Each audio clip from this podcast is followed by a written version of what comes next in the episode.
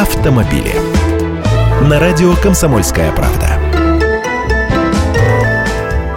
Здравствуйте! Оптимисты уже вспомнили о летних шинах, но рано, видимо, шиномонтажникам напрягаться. С рекомендацией не торопиться с заменой зимних шин на летние выступил директор Гидромедцентра России Роман Вильфанд. По его словам, весенняя погода с дневными температурами выше 10 градусов тепла установится в столичном регионе не раньше середины апреля.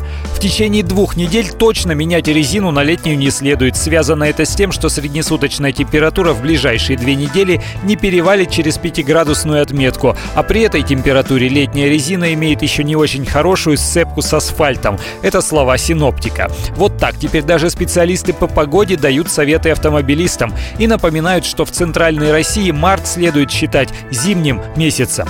А шинники пока рекламируют свои новинки, их рекомендации всегда одни и те же – переобуваться лишь когда среднесуточные температуры устойчиво перевалят за отметку 7 градусов по шкале Цельсия. Кстати, ввести штраф за использование летних шин зимой у нас так и не успели, хотя техрегламент Таможенного союза, в котором содержится соответствующий запрет, действует уже второй год.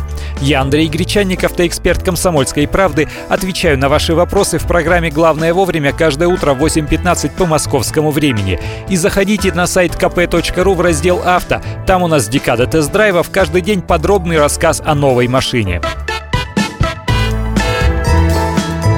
Автомобили.